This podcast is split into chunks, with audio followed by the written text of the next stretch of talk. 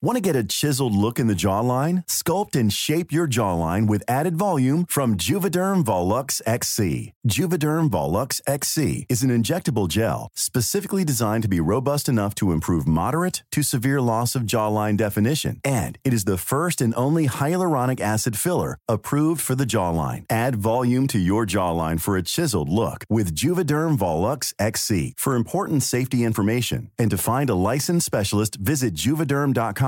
That's J U V E D E R M.com. Not for people with severe allergic reactions, allergies to lidocaine, or the proteins used in Juvederm. Common side effects include injection site redness, swelling, pain, tenderness, firmness, lumps, bumps, bruising, discoloration, or itching. There's a risk of unintentional injection into a blood vessel, which can cause vision abnormalities, blindness, stroke, temporary scabs, or scarring. Talk to a licensed specialist to find out if it's right for you. Visit juvederm.com. That's J U V E D E R M.com.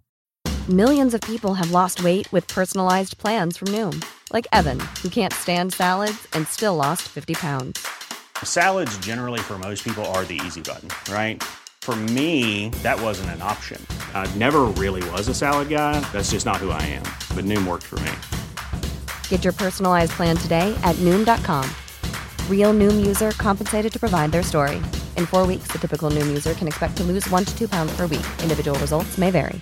Hiring for your small business? If you're not looking for professionals on LinkedIn, you're looking in the wrong place. That's like looking for your car keys in a fish tank. LinkedIn helps you hire professionals you can't find anywhere else, even those who aren't actively searching for a new job but might be open to the perfect role. In a given month, over 70% of LinkedIn users don't even visit other leading job sites. So start looking in the right place. With LinkedIn, you can hire professionals like a professional. Post your free job on linkedin.com slash people today.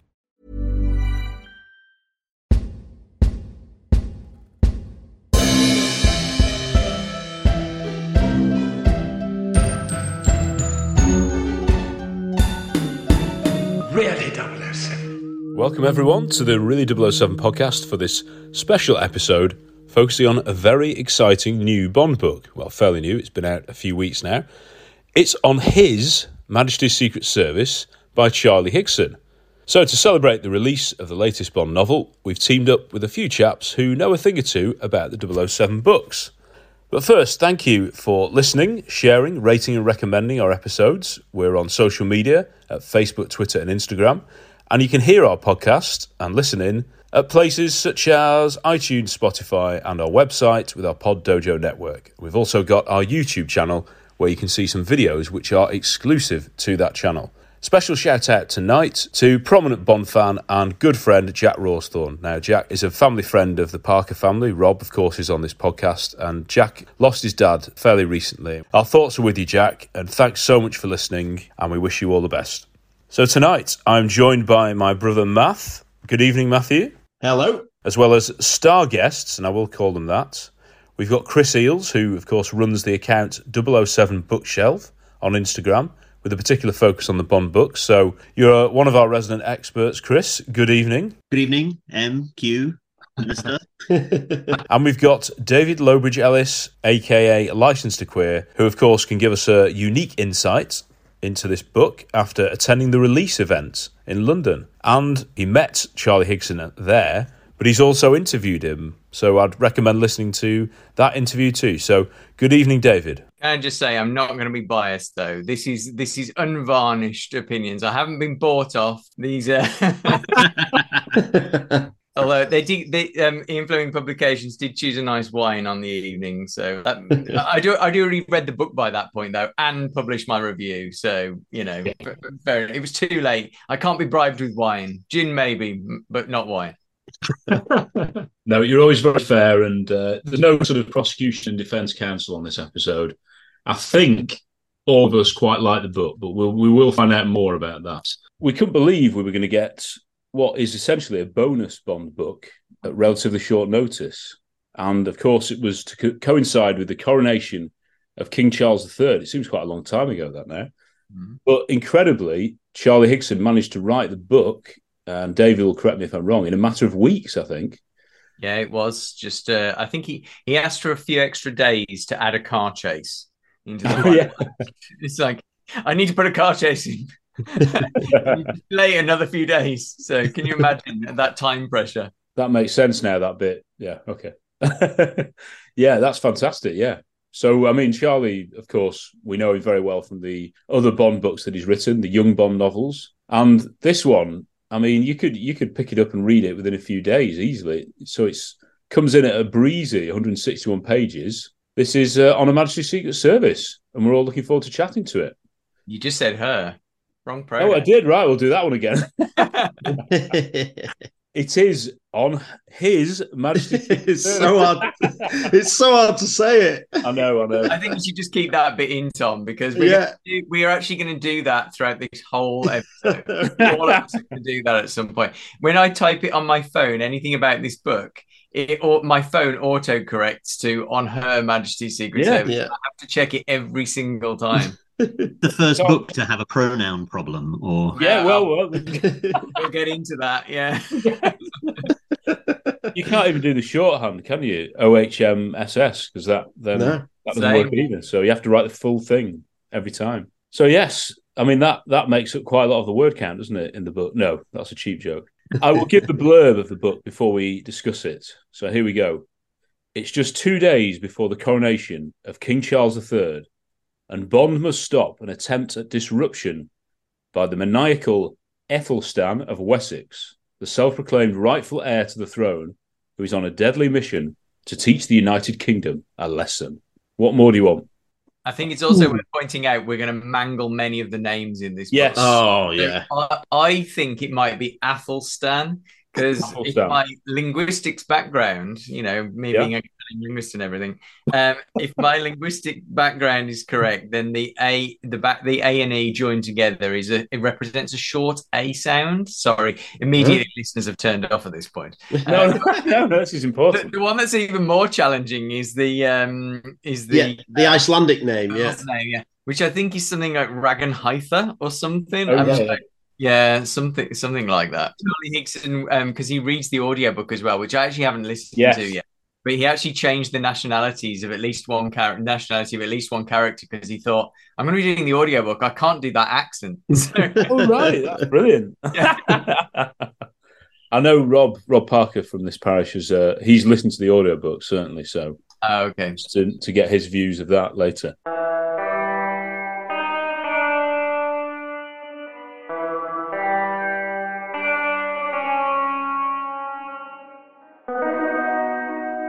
But yeah, just overall, lads, never mind just this book. Just tell us a bit about your background with the Bond books and tell us which is your favourite, if that's at all possible. And I'll I'll start with Chris. Not not putting you on the spot there, Chris. Oh, thanks. Thanks a lot. I guess my history with the Bond books started in high school when I got a audio version of Moonraker from my local library, which was on six cassettes. And I cannot remember who it was read by, but I remember listening to that and loving it. And then seeing the pan paperback on my grandfather's bookshelf and borrowing it and then reading it and then slowly collecting all of the other books just over the course of a few years from charity shops and car boots and that sort of thing. As far as favorites go, it would have to be almost the holy trinity for me of Moonraker, From Russia with Love, and On Her Majesty's Secret Service. It's a bit of a cliche to pick those three, I guess. A lot of people No. like those, although I know David's is uh, is very different to that. Quite different. you know me. I like to be awkward. No, no, oh, it's not awkward. Embrace difference. It's fabulous. Well, because there's less to pick from than the films. It's it's all you're always going to get a bit of overlap on the favourites. But Mm. go on, David. We, I mean, I think I know it, but just tell us So- about your favourites and how you got into reading the books. My favorites are probably the first two and the last one. So I don't know what that says about me. I kind of like an arc because a lot of people don't. If, if people haven't read the Bond books, there is a sort of arc to the character. I know a lot of people say that James Bond doesn't have a character arc. Well, he sort of does in the books, um, which is reflective of Ian Fleming's own life and what was going on at the time and all that. Um, so I like Casino Royale and Live and Let Die, and You Only Live Twice the most. So they are the ones, the two at the start, and the and the one that almost finishes it off because then you got Man with Golden Gun, which I actually really really like as well. Yeah. Um, so the penultimate one, is essentially, in the first two. I mean, my my experience with the Bond books goes back to when I decided um, when we were told we had to take a reading book into school. I was in year five, so I think that would have made me something like uh, I should know this working in schools all day. How old someone in year five? um, I think then eight or nine. Yeah, and I was always one of the youngest in my year group as well. So, um, so I took Thunderball into reading uh, into school to read. And uh, i remember a few raised eyebrows um, from my teacher who i actually know by the way. I actually work with that but the, the person who taught me in year five. Um, so i keep meaning to ask her what did you think about an eight-year-old picking up thunderball which has basically a naked man on the cover with two bullet holes in his back so yeah, it was a, that's the one. That's the exact cover there, um, Chris, the Raymond Hawkey cover. And then I didn't actually go back to the Bond books for a while. I'll be honest, as an eight-year-old, I found them quite slow because obviously, you know, a Bond book can take anywhere from about four or five hours of this one to something like, you know, 10, 11, 12 hours to read cover to cover, whereas a Bond film is obviously a lot shorter. Quite a challenging read, I think, for an eight year old. But I read most of them in my early to mid teens and kind of went through them in random order, but love, love them ever since then, really. And then have tried to read. I've read pretty much most of the continuation books. I think there's a couple of John Gardners I haven't got around to, but yeah, read, read everything that's come out since. I was going to ask. Obviously, we're talking about a continuation book tonight. Are there any of the other continuation books? Because whenever someone says, "Oh, what's your favorite Bond book?" Mm. not many people have ever said. I don't think anyone has ever said one of the Gardner books or the Benson books, or you know, even with some of the modern ones that we've come out with. You know, mm. if you say what is your favorite Bond book, if someone turned around and said for special services or, or Seafire or something like that, or you know, that would be surprising on the one hand, but then also it's mm-hmm. that oh, what draws you to that kind of Bond yeah, yeah. kind of writing is interesting that there's a real focus on Fleming to the detriment almost of the rest of the series. Certainly, Colonel Sun is terrific, absolutely terrific and stands up on its own merits, but it you know other stuff never gets the kind of attention that it deserves. Mm, that's a good point. Mm. Mm. You've just made it far more complicated, Chris. To my favorite Bond books, and now when everyone asks me that question, as you know, I do like to be awkward. I I may just throw Colonel Sun or, or Double or Nothing or Zero yeah. minus ten in there just to keep people on their toes. I think when someone asks the question like, "What's your favorite Bond book?" really they're expecting you know the answer to be a, a Fleming novel, and mm. you in response are are expecting of yourself to uh, yeah. to give that, and then it might be that you separately answer of the continuation novels or of the other novels. I, I, think if someone said, you know, I don't know, one of those other ones, I, don't, I don't know. I think they would be given short, short shrift. But, yeah. In other words, Matt, you have a favourite Fleming and you have a favourite. Well, you know, I, I, I, I, confess, and I feel, you know, I'm, I feel ashamed, and please do forgive me, but I'm not a massive reader growing up, it was always the films that we were interested in. You know that we had them recorded, and you know our older brother, you know, was obsessed. So that that was what got us obsessed. So I think I may have tried to read one when they had a copy in the school library or something like that. I can't even remember which one it was. Yeah, zero minus ten. Some might have had a look at your copy of that. Then um, I can't remember why. Why, why did I get this? I can't remember. Maybe someone, a friend or something, got me. Is it Sebastian Faulks, the um, Devil May Care? Yeah. So I read that and I quite enjoyed it. I'll be honest. I've I've seen some plenty of criticism of that from I don't know Wizard or other other people, but I quite enjoyed it when I was reading that. Maybe I was like seventeen or eighteen, or does that I don't I don't know. I can't. Maybe I was a bit older. Can't remember. And then it wasn't until lockdown that I was like, you know, when we were doing this podcast, I was thinking I should I should give the novels a go. So I started to read them in order, and I've made some headway. So what? So Casino Royale first, then Live and Let Die, isn't it? Yeah. And then Moonraker, and then I've slowed slow, slowed down, so I've, I've started Diamonds Are Forever, but then I've separately. St- I mean, I you know, again, this is just absolutely pathetic. I've um the um Tom got me the last Anthony Horowitz one. Oh yeah. So I've I've I've dabbled in that a bit. I remember reading Silverfin when I was younger as well, the Charlie Higson. Oh yeah, yeah. Young Bond one, and then I've read this. So I know it's almost blasphemy, but that's that's No, about no. as much as I've. Uh, That's all. It's it's I a don't- strange, it's an odd thing to feel. I mean, there's lots of things we can feel ashamed about, but I'd say that's a fairly odd one to be honest. Uh, Read Yeah. more than most Bond fans. But but I have I have enjoyed them when I've read them. You know the Fleming ones. I did I did enjoy them. And Casino Royale, you know, a bit like this is not that long. You can you No. can read you can read that fairly fairly quickly. Well, if you want the stats, this one is 40,000 words, and three of the Fleming books are only 49,000, Mm. right. which is Casino Royale, For Your Eyes Only, the short story collection, and Man with the Golden Gun. Right. So those three are only 9,000 words longer than this. So this is pretty much a full length Bond Yeah. book. Mm. If we if we measure it by that Yeah. Yardstick. What is the measurement for a novella against a novel? Well, that's a, that's a, that's a difficult one, isn't it? It's not a pamphlet anyway. This it's uh, No, no, no, it's not a pen. It's a bit like when people talk about films, and a lot of people are like, feature films need to be like an hour and a half, two hours. What's what's the matter with a forty-minute film? I know Wes Anderson's about to release a forty-minute feature. Yeah. You know, and so Mm. it is pretty arbitrary. What I mean, one of my favorite novels of all time is a novella, like Doc, um, Strange Case of Doctor Jekyll and Mister Hyde. Is Yeah. technically a novella if you do it by word count and page count. It's about hundred pages, but Yeah. there's so much packed into those hundred pages. And I would argue that we've got a similar kind of thing here. I think it is a really quick read if you want to read it quickly. I tend to read a new Bond book really quickly on purpose, but actually, it's I, it, for me. It didn't feel in- insubstantial. That is interesting, that David. You've given those stats because it's maybe more the background that we knew he didn't have long to write it, Hmm. and it's sort of the presentation of it is quite large print almost, and I don't know every everything about it has been spinned as.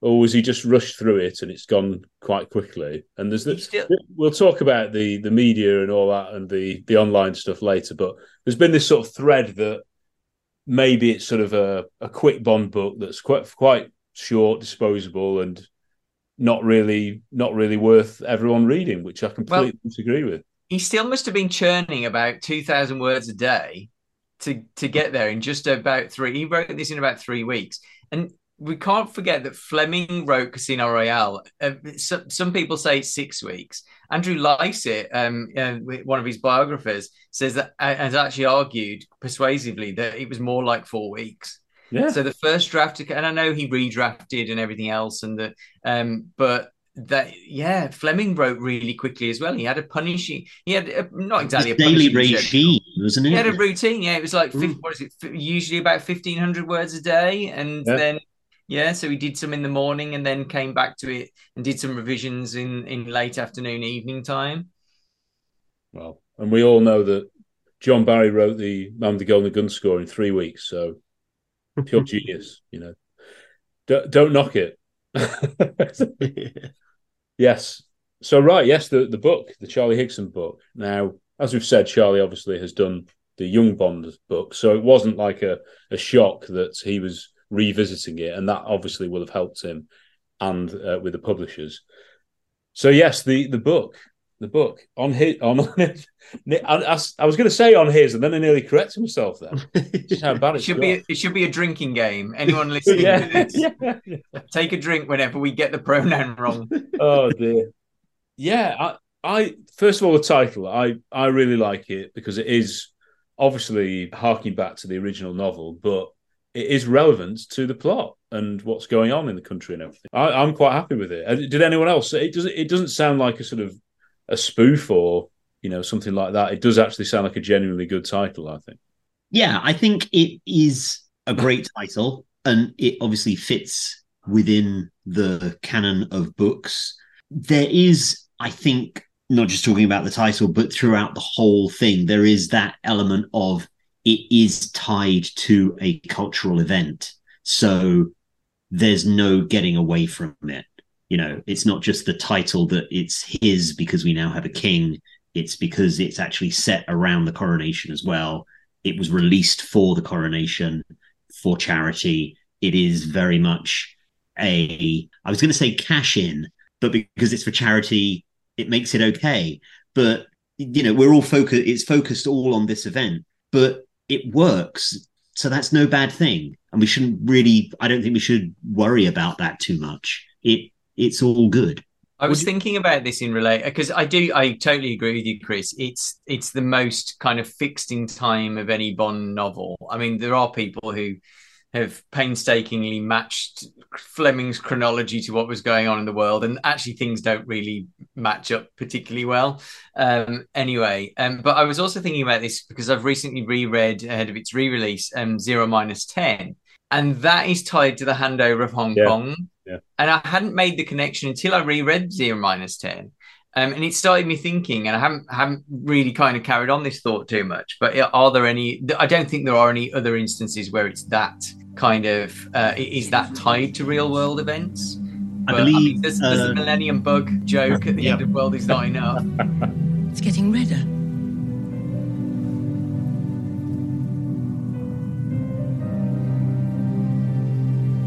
Double O seven.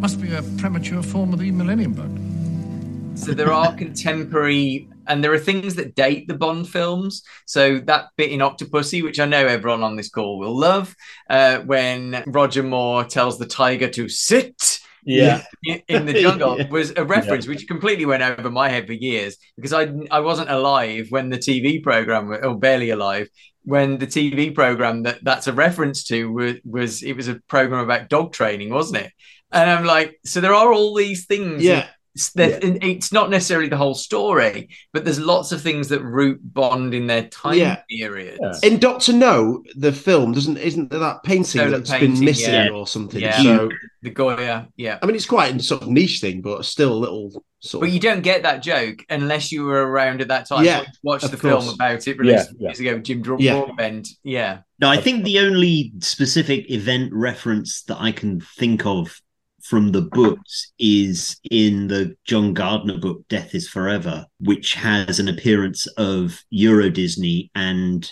the Channel Tunnel. Oh, and the and the politicians from the time as well. Yeah. Yeah. Oh well, yeah, of Mm. course. In uh, uh, Win, Lose or Die, Yeah, the when they have the three leaders kidnapped, uh, Mm. Reagan, Gorbachev, and Thatcher. And the end of For Your Eyes Only. Yeah. Who could forget? Well, I Oh, guess I, I guess for the purposes of that, are we separating sort of book yeah. dating and film dating? Is Hmm. yeah. Also, I guess some of the deep, some of the more minor details from the books, from your previous uh, conversation, David, on travel. Some of the references in the Fleming books are very. He boarded a Stratocruiser and crossed the Atlantic overnight, and you know there are all of these aeroplanes that fit in, which yeah date things there's even like um, a bit of a spoiler. Uh, anyone who's not read Quantum of Solace, the short story, but Bond essentially is sent to stop the Cuban rebels led by Fidel Castro. His mission is to blow up their boats.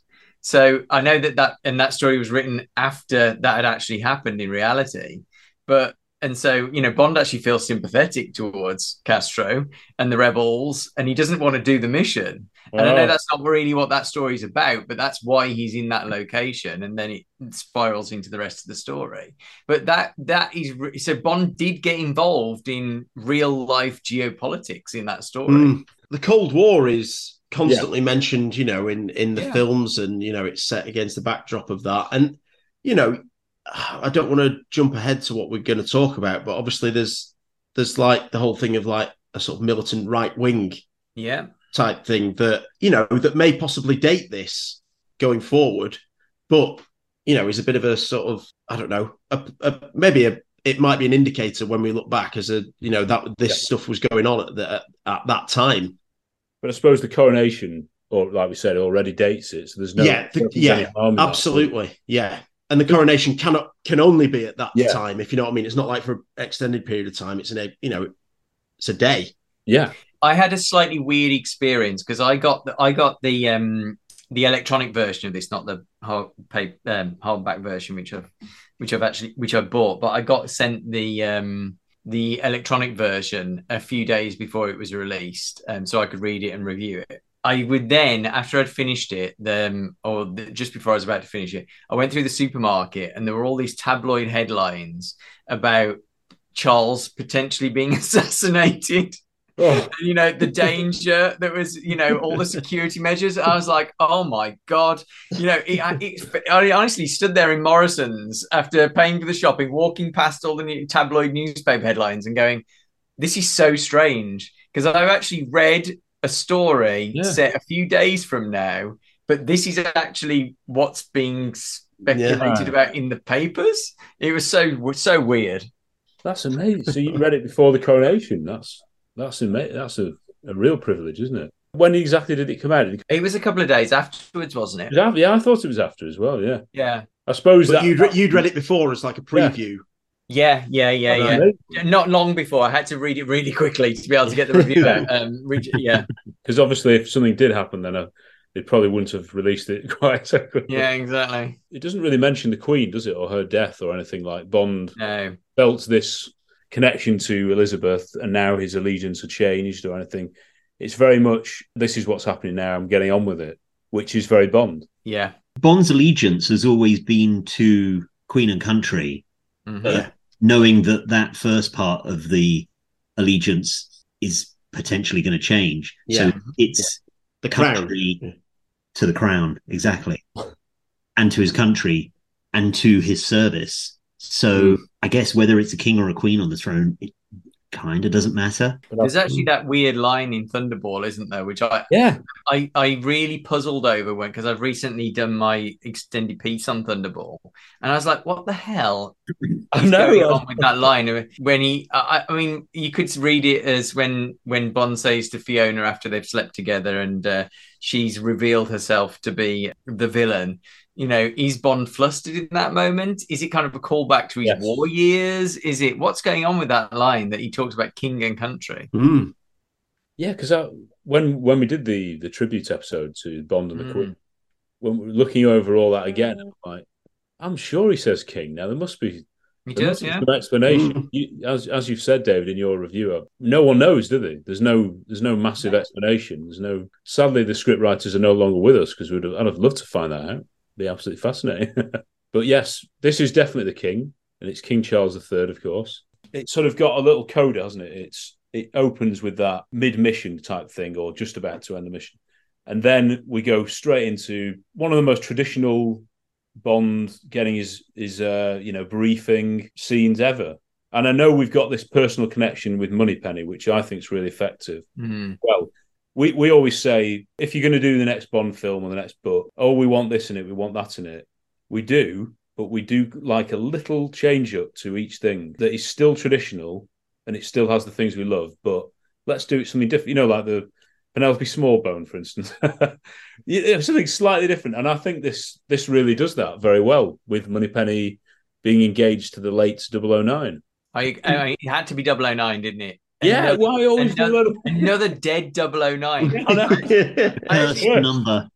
I actually Yeah. had this conversation. This was another weird one. I had this conversation with the person who, pl- Andy Bradford, who played oh Yeah. 009 in Octopussy. And I was sitting there and it was such a surreal thing. I was like having breakfast with him. And I was just like, Do you know you played the double O that gets killed the most or has something horrible happen to them? What is it about the number 009? It never ends well. The red shirt of the Bond world. Yes. Well, at least it does it give more credence to the the whole. It's just a number in No Time to Die, or maybe they were all trying to avoid 009. That's what. Yeah, it was- everyone's like, I'll have any number except 009. Yeah. Cursed. Cursed it is. oh dear. Just, uh, just going back to something you said, Tom, about the opening. I think the opening of this book is a bit unconventional because I know Fleming does do it. Um, he starts Casino Royale in the middle of Bond's mission and then goes backwards. So it is sort of, true, but it doesn't happen that often. No. So I'd love to see a Bond film Yeah. where we start in media res and then go backwards. My number one thing, and I've said this on a few things, is that I want the narrative. I want the Bond films to be a bit more adventurous, narratively speaking. That doesn't mean I want Christopher Nolan directing it, but it does mean that you know Christopher Nolan doesn't do sex scenes, so you know completely inappropriate for Bond. That's that's just that's just my that's that's it. I love Christopher Nolan films, but he's rubbish at sexuality, and awful, and women generally just no. Uh, yeah, I, I've read somewhere that most of his films like are basically about men who love other men, but they, Oh, they don't. You know, oh yeah, they are queer as anything. Right, good, right. know, I, I'd, I'd, have, I'd, right. I'd have a field day with Christopher Nolan films if I started doing queer reviews of those. But, um, yeah, but sadly, women don't get much of a look in, do they? Which is so integral to Bond for mo- you know for more than just anyway. Getting slightly sidetracked, uh, but I'd like them to be a bit more narratively adventurous and do things like that and jump around in time. And Fleming was always experimenting, and I like it when the continuation authors sort of carry that tradition on. Well, it was quite a big thing in just in terms of the films when Goldeneye says, you know, is it nine years later? Is Yeah, yeah. yeah, That was quite a big thing because we'd not had Mhm, something mhm, something mhm. like that, and then obviously No Time to Die. Is it four, five, five years later? Four years Uh, later? five, yeah. Yeah, obviously those are little. That- I mean, they're not quite what you're talking about, David, but they're like Yeah, just slight, you know, changes. Mhm. A sort of example would be sorry to mention Mission Impossible. but Mission Impossible Three starts with the, the Oh, I love it. Oh, the yeah. foot, and then of course goes back to it, and it Yeah. works brilliantly, doesn't it? It does. It, it's so tense. I read a, a review of my favorite. I love all the Mission Impossible movies, uh, more or less. But the the third one, I read a review once that said, um, watching this film, and it was a positive review. Watching this, it's like eating popcorn while trapped in a vice. Yes. And it was that's what Mission Impossible 3 feels like because you have that there's a bomb in your head. What? Opening Yeah. line, and then she gets shot, and then it's it is nerve wracking, and it is a classic kind of narrative strategy to drop you into the middle and then not quite reveal everything that's going on. But I think I think because we do, you know, if you reread that opening chapter after reading the rest of the book, you kind of go, oh yeah, everything was kind of there in place Yes. all along, sort of thing. A bit like reading a mm. mystery novel. Yeah. Yeah. There you go. So he has planned it. I, I thought of Roger Moore when he's going on, you know, giving it that sort of all the information on um, Athelstan as if you know, you know, a bit like with the Scaramanga, Yeah. just reeling Mm. off all the facts. Yeah. which is classic Bond again. Basically, it's the same James Bond. That is what we're trying to rally against on this uh, this episode tonight. This is definitely James Bond. He hasn't changed. He's not a different character. It's just the same Bond as ever that we all love. So, I think that's what most continuation authors do. They change the word. I talked about this with Raymond Benson because he was he was like when he was told to update the books, he was like, "I'll update the world, but I'm not really going to update Bond." Yeah. So although mm. his Bond is kind of a bit more kind of film Bond in some ways, especially the first couple of books, he was he was like, "No, I'm not really going to change Bond. I'm going to keep him pretty much the same." And I think that's pretty much true of all of the continuation authors. Bond really doesn't change all that much, and if it is, it's just superficial stuff like what he's got in his fridge. You know, that would change, wouldn't it? But the description, just reading it here, a man in his mid thirties, tall but compactly built, a stray lock of hair falling casually over his forehead like a black comma, the hint of a scar on his right cheek, cold, unblinking eyes that offered no promise of comradeship. That is the Fleming Bond, isn't it? yeah. You missed out my favourite part, Oh, hey, go on, go on, carry on. and that weaponized smile. Oh, Yes. good, right, yes. I think that is such a good, you know, it, well, even just the, the bit before, Bond turned and smiled at him. Just enough of a smile, tinged with an edge of warning. yeah. It's a really good description of him. Really, really good. the agenda is in the room that you may have seen a lot of the press afterwards, and it seemed to only come out weeks after the release that this is a in inverted commas woke Bond, and he's changed and he does all sorts of things differently. He's not the same character, so I am coming at it with a slightly anti that agenda to say no, no. Read the read the book for well, read the book for a start. That would be good, wouldn't it? If some of these people read the book. But The whole thing to say that he's changed or he's doing something different. Obviously, there's the eating uh, yes, kimchi kimchi. that people uh, latched onto. But in the Fleming novels, like when he's abroad and eating all of the local food, like the the breakfast in From Russia with Love, Yeah, yogurt, figs, Figs.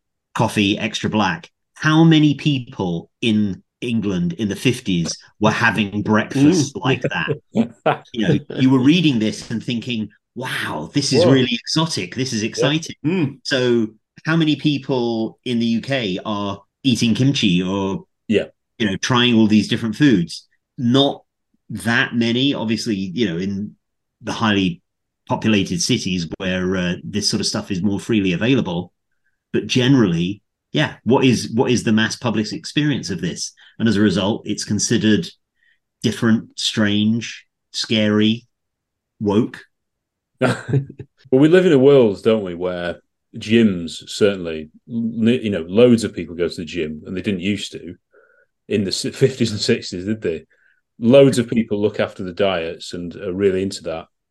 That doesn't mean Bond has changed. It just means if you're presenting Bond in this world, of course he would be looking at his weight. Of course he'd be looking at his exercise regime.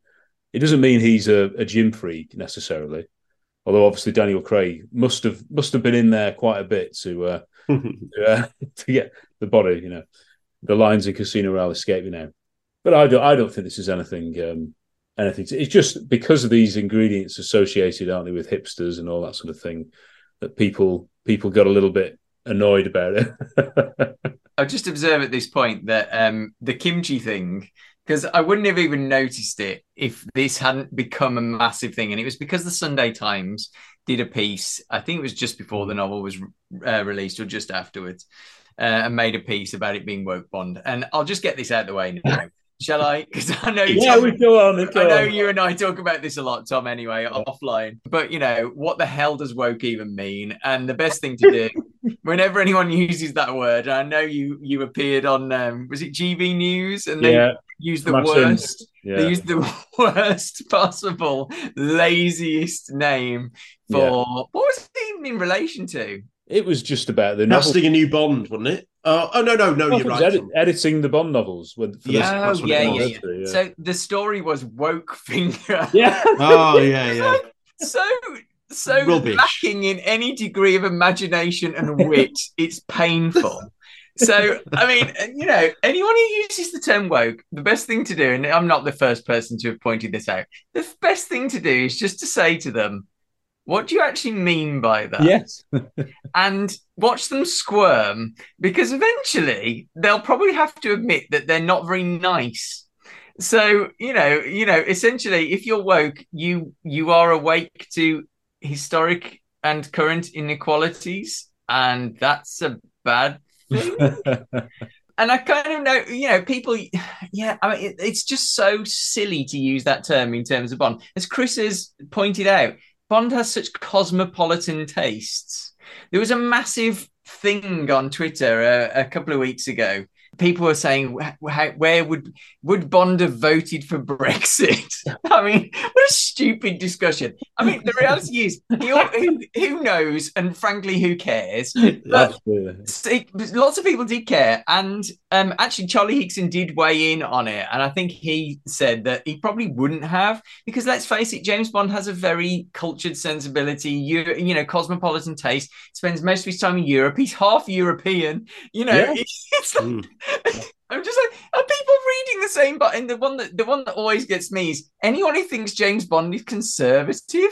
And I'm like, how did you get a right wing reading of James Bond? I mean, it's just they Just just, because he went to know. Eton. I presume that's the only link, isn't Yeah, it? but he hated it. Yeah, yeah, You know, we know that you don't need to read Charlie Higson's Young Bond books. He loathed every minute of Eton, and he, you know, even even there in the films in Casino Royale, he says, and you were there. You know, Vesper analyzes him as you went to um, Eton or somewhere, you know, a private school or something, whatever the line is. Yeah. By um, in essentially, you hated it by the grace of someone else's charity, and we know that's because his father arranged for him to go there and died and all that kind of stuff.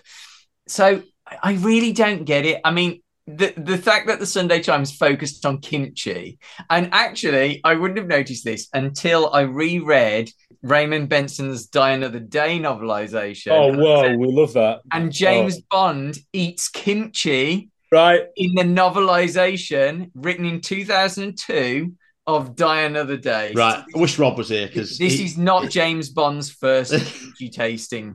Oh, my word.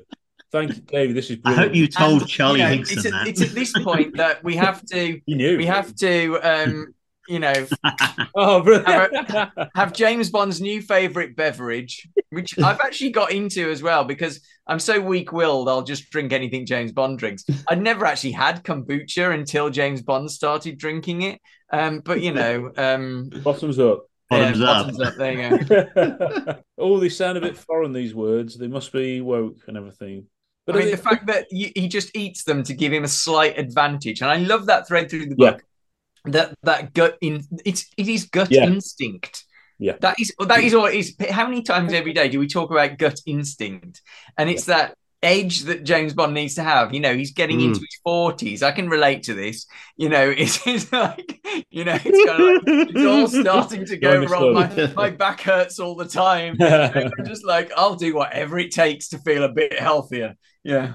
Yeah, it's quite. This will be quite a good gauge of the times. It won't be just read the novel in a few years and see what the climate was, but it'll be read the reaction to the novel to see what the climate was. Mhm. We, we live in an age where people seem to be more obsessed with politics than anything. We've had it with football recently, with our Yeah. there are football club, and it just no, no. We, the first love should be Bond and all that, and the character, not putting your own politics and what you think he is onto the character. I think with Bond like that, in that sort of term, it's quite easy for certain political factions to adopt Bond in that regard. Mm. You look at the famous shot from the end of Skyfall, where he stood on the roof and a skyline of fluttering Union Jacks is in Yeah, front yeah. of him. Roger Moore coming off of the cliff with a Union Jack uh, parachute. You Yeah. know, he is very patriotic, or at least he's presented very patriotically in the movies. And certainly there is a tinge of that through all of the books. So it's very easy for the anti woke, I was going to say establishment, but that's probably the wrong word. Mm. That's The- quite ironic, isn't Yeah, it? I think it's Yeah, I the anti woke team yeah. make it very easy to claim Yeah. Bond as their own, as this uh, British cultural figure, but without actually doing the homework of reading into the character Yeah. and seeing that he is very cosmopolitan, very international, and very adventurous Hmm. in his experience. I agree. Superficially, you know, you take all those moments, the Union flag moments. I love all those mo- moments in in the films, um, but superficially, you can read it that way. But yeah, I always feel like that a bit in that poster that um, Krusty the Clown uh, sells in The Simpsons. Give a hoot, read a book. You know, it's like if, if you actually if you actually read the book, and I know that you can argue that the book Bond is different from the film Bond, and I always argue that each of the films is actually a different version of James Bond as well. Yep. So you know, and there are there are flavors of Bond, and some you could argue are probably. You know, I would argue that the Roger Moore movies of the late 70s and early 80s are probably some of the more, you could superficially read them as perhaps a little bit more kind of right wing. But, you know, those films, as we've already said, those films feature Bond fobbing off the Prime Minister, you know, who actually was quite popular at Yeah, that yeah. Mm. point Yeah. in Britain. So can you imagine someone of that anti-woke brigade establishment, whatever we want to call them? I'll Yeah. call them idiots. But can you imagine um, anyone in that group watching For Your Eyes Only and seeing the Prime Minister who they had voted for lampooned in that fashion? Yeah, yeah. yeah. It's but it's brilliant, isn't it? That's the thing. You could do that then, and no one on the right or the left would be offended at it. You know, and it's it's off it's this difference between patriotic and Yeah. nationalistic. Yes. And like and Yes. very clearly this is patriotic. This is on His Majesty's Secret Yeah. Service to mark the Yeah. coronation of a king. yeah. And Bond is synonymous with everything that's British. Yeah. But th- that doesn't mean that he's some sort of nationalistic figure who No.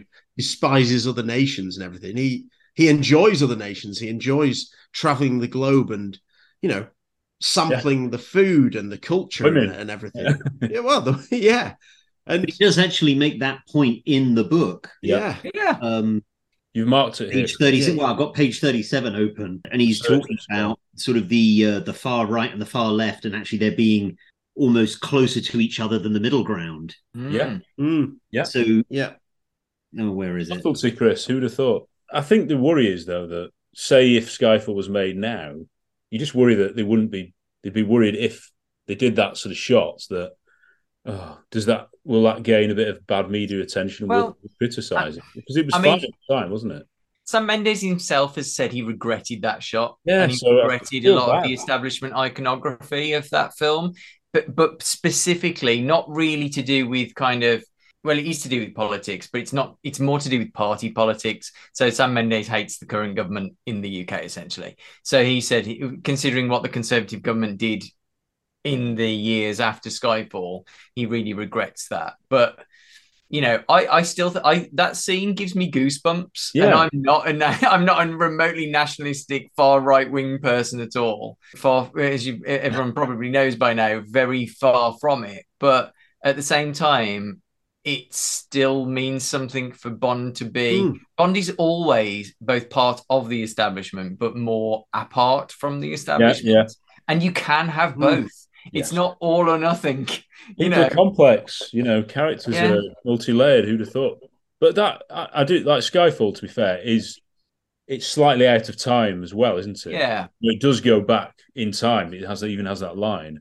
So I feel I feel bad for Sam Mendes there because I don't I don't consider it necessarily a film that oh it's very 2012 that film is it?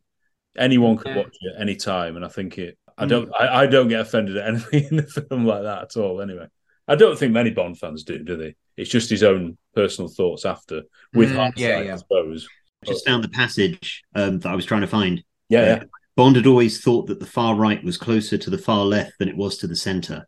He disliked anybody in any movement that was too far in any direction. Yes. It made him bourgeoisie. If that made him dull and mainstream, then so be it. He'd spent his life cleaning up the mess these people had left, and he was sick of it.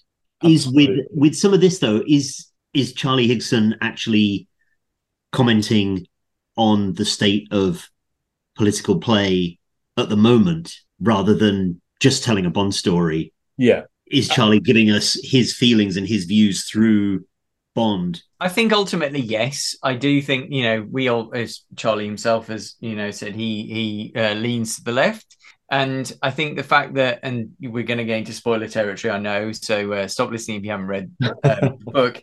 Uh, but essentially, the the the girl uh, Ragan Haitha Haitha whatever she's believed to have been in with a I think it's a far right crowd initially, or uh, and then Mhm. ultimately it's like she's or is it far left? I actually can't remember. She's anyway, she's been in with one of those crowds, and then ultimately shown that she's actually not, and she's Yeah. um, yeah. So essentially, it kind of invalidates that position by having her not side with that side, if that makes sense. Yeah, yeah. So I I do think you know on uh, it is quite clearly written by someone who has uh, more of a left leaning uh, persuasion, you know, like James Bond does. So Oh, as, Ian, some- as yeah. Ian Fleming pointed out, yeah. No, you're absolutely right. I mean, the other thing that's um, while we're on this subject, that people in the press, well, a certain section of the press, have been offended at is all these references. You know, the, well, Putin in Ukraine is mentioned, but I don't think most people would be offended at that. Extinction Rebellion, Antifa, Marine Le Pen, Trump, obviously. The thing that seems to be most controversial is the Hungarian politics, isn't it? The make Hungary great again, and this kind of mm. link to it. But within the context of the plot in this in this novel, it seems only natural to sort of mention these things personally. I think one of the most intriguing passages for me is where Bond talks about how people can be drawn into this kind of radical politics. And he and Charlie Higson does a brilliant job of in about a paragraph summarizing a whole day's worth of anti-radicalization training. I've de- I've delivered that training myself for the Home Office on why people get drawn into terrorism and how they get radicalized really quickly. And there's like some really scary kind of stats. You know, on average, it takes a, uh, it can uh, it takes only six weeks some um to to have someone go from in being radicalized initially to actually committing some kind of act or Yeah. preparing to commit an act. It's really good at summarizing the kind of push and pull factors around how people get drawn into radical behavior and how someone who's quite vulnerable and feel essentially people feel lonely and lonely and afraid and then they see something that's that appears quite strong and then they they get sucked into that because it's better than any alternative and i've not done a very good job of explaining that but No, charlie no. Higson, charlie higson does a brilliant explanation of that that is the real threat Yes. whether it's left or right is largely immaterial and that's you know Hmm. stated as chris just read it out in the book it's largely immaterial it's that's what the security services in real life are absolutely terrified about and that's what they spend so much time on because there is that polarization in society at the moment probably more than there has been in many other periods of our history. And people are drawn to those extremes. So that's really what's being attacked to that. But ultimately of course what's what this novel is really about massive spoiler in the classic Fleming tradition, that's not what the villain's up to anyway. They're not trying, you know, they're just out, they're just in it to make more money. Yeah. you know, that's that's ultimately, and that's some that's sadly what a lot of people, uh, the you know, and it means more far right than far left. A lot of far right people are doing it because they don't really have these kind of passionate beliefs. You know, there's they don't re- they're not really transphobic and racist and whatever. And they might be, but they're amping up those views and they're doing it to get a lot of people on side so they can manipulate them and basically just make more money out of them. Absolutely. And that's the irony of people who are calling this book woke, because it's like clearly, I mean, it, it could also it could also be a, an amazing kind of um, scheme on Charlie Higson's front here to Yeah. kind of make those people look really stupid because they're saying this book's really woke blah, blah, blah, blah, blah, because we don't like the pillorying of the people on the far right. Well, have you actually read this book and do you know what the villain's really up to? Yeah. Because no one is going to go along with that plan. So if you're on his side, then you're the enemy, essentially. yeah. You could say it's mocking them slightly that they are those kinds of people are being duped, aren't they? They're being Yeah. sold this horribly diversive narrative of the world, this worldview, and in the end, it's rich men who are controlling it. And whatever their ends are, it doesn't really matter. This is just a means of controlling it for Athelstan to bring it, you know, back to the book. Hmm. As we do find out late on, like you say. I mentioned before, you know, Tomorrow Never Dies. If that was released now, people would be like, in the current climate, they'd be like, "What? Oh, it's so uh, so uh, anti right wing. This they're having clearly having a go at Rupert Murdoch. They, they would, wouldn't they? But when it was released, no one had an issue with that kind of plot. Everyone was like, "Yeah, it's just, yeah, I like, I quite like the fact that there are." I don't know. Actually, a lot of people don't like Tomorrow Never Dies, and stay Well- all. A lot of parts. I know what is wrong with them, but you know, um, but the the um, I mean, all opinions are valid, but not liking Tomorrow Never Dies is frankly not. So. You know.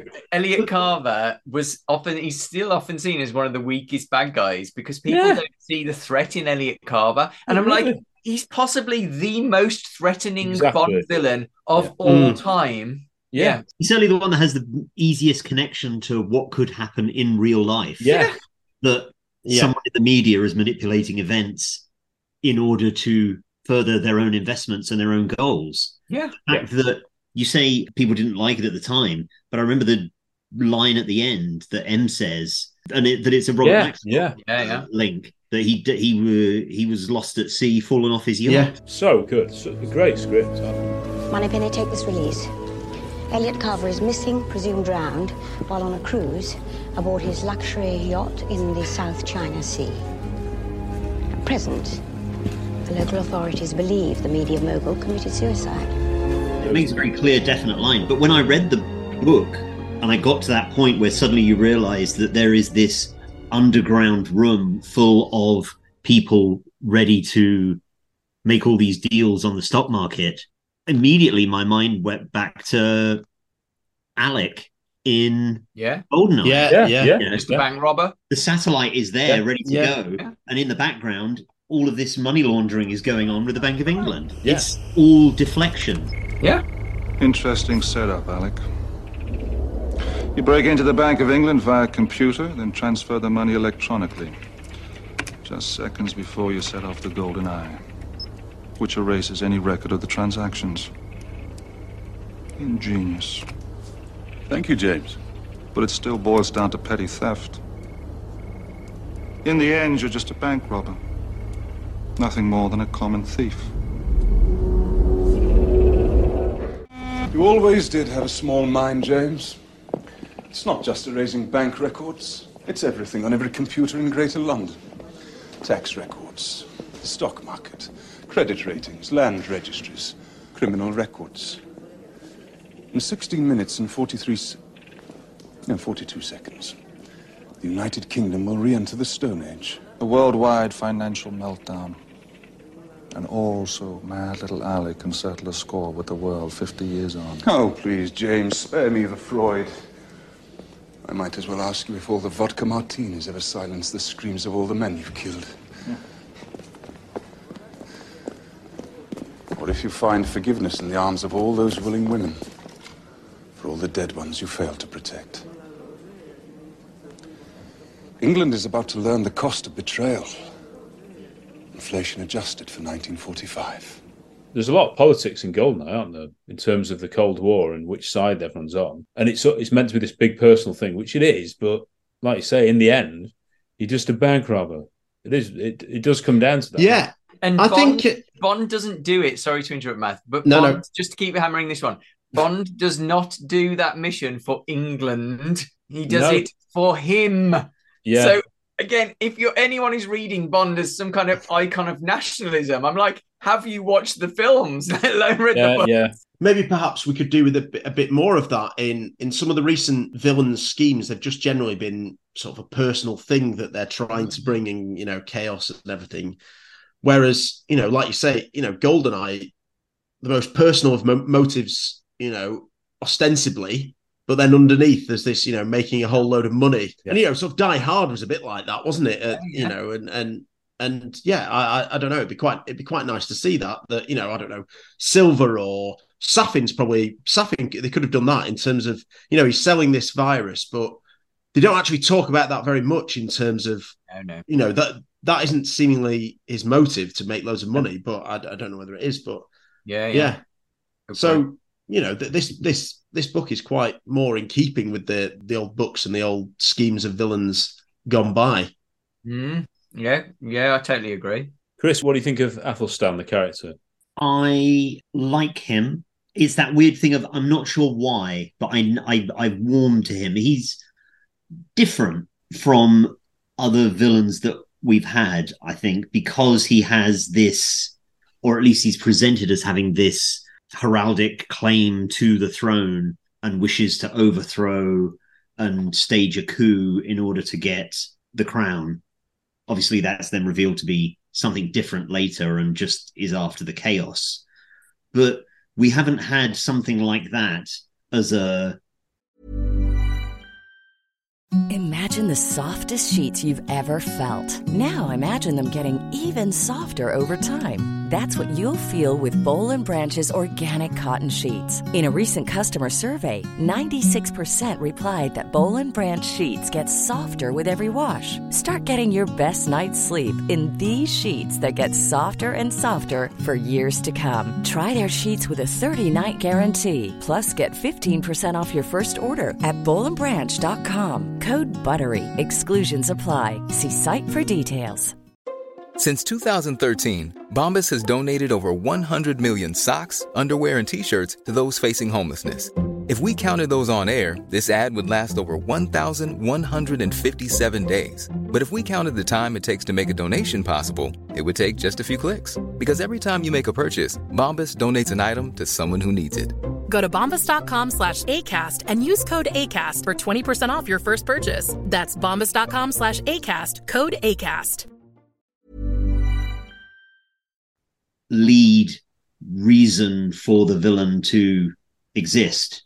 Obviously, there's the comparison with Blofeld in on Her Majesty's Secret Service, where he is after uh, nobility and recognition, but it's on a much smaller scale. He just wants a title, whereas in this, Athelstan wants the crown and the country.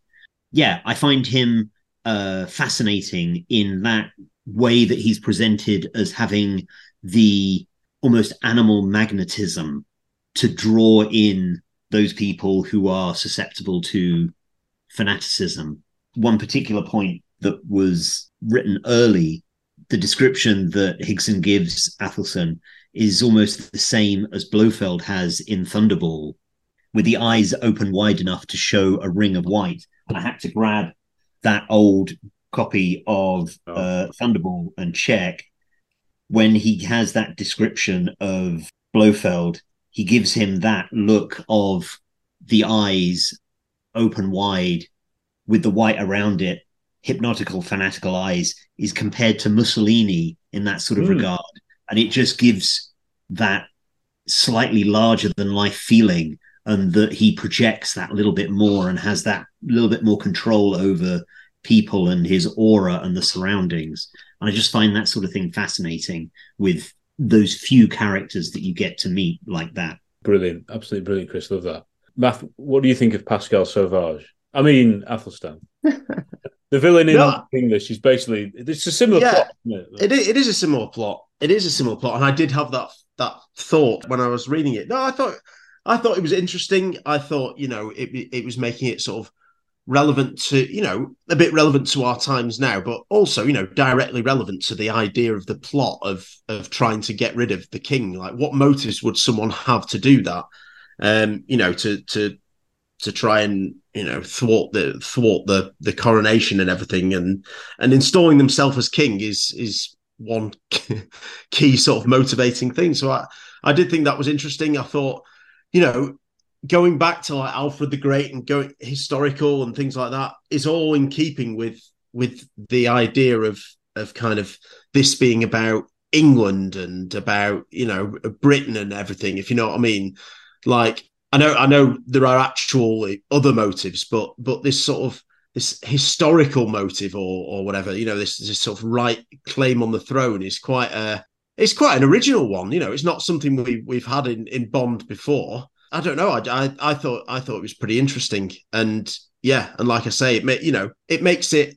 wh- Whilst there's loads of Bond stuff in this, really Bond as in traditional Bond, it makes it. You know, you'll remember the motives of the villain, and you'll remember that villain being in this film. You, he's he's not, uh, you know, his name, his heritage, and his plot are, are very memorable, and you know, I'll it'll certainly stick with me. Go on, David. I want to hear your thoughts on the character. what I love about the character is his heritage is complete nonsense. yeah, yeah, yeah, yeah. No, there is absolutely Yes. no historical basis for whatever he's claiming. yeah, direct lineage. I mean, you know, I Alfred don't. the Great, isn't it? He's claiming to be. Uh, But you know, it's that thing that you know. It's like a few years ago there was a program here in the UK where Danny Dyer claimed yes, King of Queen. Now, any you know, if you go back far enough, you don't have to go back many generations. We, everyone in this call, is related in some way. You actually don't even need to go back that many generations. Okay, go back 10, 20, 30, maximum 40 generations. There will be a connection somewhere between the four people in this call. Okay, so. Hmm. the- That was an easy one here. trying to collect well yes obviously Yeah. it's a really easy one there but there's you know that's that's how it that's how genetics works you know and he's trying to claim this direct lineage of alfred the great like danny dyer claiming we're all related to the Yeah, royal yeah. family. You know it's like oh it's absolutely crazy. But the best thing is about it and i love that bond is debunking that. And of course charlie higson was able to write that stuff really um really well because he was researching a podcast through covid lockdown Yes, of course. he's now doing, which is really good because he's doing a King a week, and I know naff all about a lot of those those historical figures. Yeah, so he kind of pours some of that into it. But the best thing about the character, I'm I'm I'm not going to, you know, this is the massive spoiler is about how the character dies. I it probably is. This might be a bold claim, and I might go back on this at some point. But it, if it, I I haven't been able to get the character's death out of my head. Um, I love a satisfying. It's the sort of death that if it was in a film. Yeah. And I, you know me, I'm quite a nice person, fairly mild mannered, and you know, not given to violence.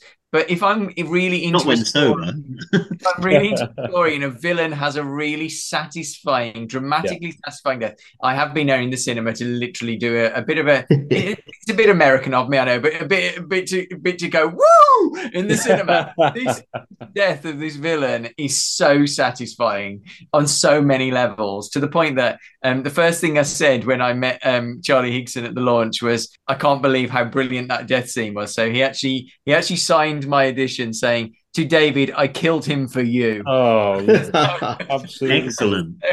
I was like, honestly, it's it, it is it is pro- it's possibly the most satisfying death of any villain, apart from Elliot Carver being mulched up. yeah, yeah. I love those kinds of villains where there is some kind of horrible dramatic irony, some Schadenfreude are involved in their deaths. Absolutely. That could be a Bond title in itself. I killed him for you, couldn't it? Yeah, that's a good title. Yeah. yeah. Uh, Is that the just out of interest? Is that car chase the one which was added in, or is it the one at the earlier on? Yeah, it's the car. It's the final car chase. Yeah. Yeah, I'm 99 percent sure that's the case. Of yeah, chasing Athelstan at the end. Yeah. We've got some good new locations in it, haven't we? We've got. Mm. I know we've had um, sort of Eastern Europe before, but we've not had Budapest, which is very Bond, a very Bond location. But again, it's a new a new location. We've got Yeah. Asia uh, at the beginning. I thought it was very spy. Love me kind of with Marina. We've got Marina, and that's another character, of course. There are there, there are a few characters, like you say, not too many, but each one of them is given quite a big backstory. if Charlie Higson had had another week or two Yeah, uh, on the book, I wanted more Marina. yeah, she's not in it much apart Yeah, from Very much so. I was like, mm, I almost wanted Marina to be the real villain yes, and it not be Athelstan. So there would have been a beautiful irony in that. I think that if Marina had been the, Yeah. the real kind of power, being because there's that brilliant line, um, which is which is so apposite, where Bond talks about he, he realized he was in a room full of men. It would be Yeah. when was the last time he went to any function where he was there was basically only one other woman in the room uh, well there's two women in this case and and it's like that is so true. I mean certainly the the fields i work in it's very unusual to have such a male dominated space. I know certain certain jobs are are still you know stuck in the dark ages but it, it- bond would notice that because you know he's been working for a woman since 1995 yeah, Uh, yeah. you know. Certainly, the feeling I got from Marina was almost of like domino esque at the Mm. beginning that she needed to be rescued, and not just like with Domino, she needs to be rescued from Largo, but just that there she is in this situation and she needs to be helped. The fact that it's a trap is, or a, a honey trap, even is neither here nor there. But it's just that I just got that weird sort of feeling from the way her character was written. And I guess yes, if she had turned out to have been the power behind the throne, it would have made it that little bit more interesting. But I could have done with a lot more of her, definitely. a bit like Sciarra's widow. Yeah. a Mm. people Ah. really want her to have been the villain, don't they? Wasted opportunity. yeah yeah Just wanted more of her, basically. That's oh, they could have they could have had her. She could have come back, but anyway, yes. Yasmin, a situationship, a, a friends with benefit. I love that. I love that phrase. I always use it just to annoy Jennifer because it is very, it's very Love Island phrase, isn't it? So, what do we think about this? It's quite crisp. I think that he's got this lady at home where they probably know each other's boundaries and how they have a kind of open relationship. I guess. I think it's quite Situationship. Yeah. Exactly. That's it. Is it not too dissimilar to Sylvia Trench? You know, yeah, I think it. I I think it's in keeping with the character, and yeah, you know, th- there is an element of Bond who needs some familiarity and and some kind of I don't know consistent affection, perhaps, because you know he's been he's been very close to having a life partner on a couple of occasions, and so even if Yasmin is not a, a sort of partner material in the traditional, you know, long term sense or whatever, I, I I don't think there's anything wrong with it. Again, it, it seems seems like quite a good idea to to have to have here. It's certainly a very Fleming sort of relationship for him to have. I can't remember which book it is, but there is a passage where it describes Bond's usual weekday evening routines, which which is sort of a circle of card games with a group of friends, or oh, how's it put? meeting up with one of a few married women for passionate lovemaking, or something like you know. So he does have this sort of routine of he goes to someone's house for a high stakes game of cards. Um, it's have you got it, David? Have you got it? Yeah, I'm using it for something at the moment, so I, re- I the passage is quite fairly fresh in my head, so it's here. It was only two or three times a year that an assignment came along requiring his particular abilities. For the rest of the year, he had the duties of an easygoing senior civil servant, elastic office hours from around 10 to 6, lunch generally in the canteen, evenings spent playing cards in the company of a few close friends, or at Crockford's, or making love. So I love the fact that playing cards and making love are about Yeah. equivalent in James Bond's with with rather cold passion. you know, he sounds like a real winner in bed, James. with rather cold passion to one of three similarly disposed married women. There we go. I Thank told you. you how we had two premier Bond scholars, you know, in the in, the, Yeah. in this evening. Superb work, lads. Mm. Great one too. That as well. My take on this is exactly as you just said. I really want a Sylvia Trench character. Yeah, Yes. back in, back in the films, you know, she's she's the you know she's the one who introduces the phrase Trench Sylvia Trench, which he then Yeah. copies. Yes. you know she's she's she's such a great character and i to be honest it actually makes me feel um i sometimes get a bit worried about james bond and i know i shouldn't because he's a fictional character but i do i do worry about him because you know he's very sad in lots of ways um often depressed when he's not on a mission you know um having that apathy that apathy shaken out of him kind of thing. He's very very prone to periods of mental ill health and he's got fear of commitment coming out of his ears so at least he's got a kind of regular person to come back to and so i was just like yes hmm. that does give us hope for this poor man Yeah. Well, certainly Sylvia Trench character was a very sex positive sort Yeah. of character Yeah, at the yeah, time. At the beginning of From Russia with Love, she is desperately trying to get a bit of nookie with him. He's he's trying to put his shirt back on and she's Jamaica undoing six it. months where she says six months you know it's just Yeah. like "Come on, get on with it take your clothes off yeah And someone else, uh, I can't remember it was, recently pointed out in that scene, she is wearing an engagement ring or a wedding band. Oh. So wow Wow. yeah I don't think she's wearing the ring in Doctor No, but she does have one in From Russia with Love, and still she's Mm. trying to uh, get in the back seat of the Bentley. see We it's, you you've just used the phrase sex positive chris which someone who on the anti Am I using it incorrectly? Sorry. No, no, no. Would use you entirely correctly, of course. But the eh, on the people on the anti woke groups would kind of go, "Oh, sex positivity, that's so woke." No, it was happening in 1962. You know, and in Fleming's go. own personal life. You know, Yeah. he preferred relationships with married women. He married a married woman. Obviously, she got divorced first, Yeah. uh, but they were having a relationship for years before they got married, while she was married to two other people. So, you know, it, it's very kind of, I suppose you could call Ian Fleming woke in that sense. Have Definitely. you watched uh, Austin Powers? These people. Uh, I know. It's kind of the whole plot, basically. I don't- um, but Yeah, yeah, what do you say about Bond's emotions there, and that he is depressed when he's not on Oh. a mission? We he, Higson says that at the beginning, doesn't it? When he's oh my goodness, now I'm going to go and hunt for the line again. Get it right. more markers in my book, but it is that thing of it's embracing mental health in the book as well. Fleming was doing in the book. yeah. Well, Fleming famously in his ennui, is it ennui? Yeah. Uh, Accidie. Accidie, thank you. Oh, I, Um, I'm never sure how to pronounce it, but yeah. but uh, but yeah, it's there that this this uh, erosion of the soul when it's not active, and that is what you get through Bond through all of the books. You know, So- when he's not on a mission, he's in the doldrums. Soul erosion is in the first paragraph of Casino Royale. You know, Yes, although that is brought about by high gambling. Yeah, but what motivates people to do those self-destructive behaviors without psychoanalyzing on too much? That stuff's been in there since the first paragraph.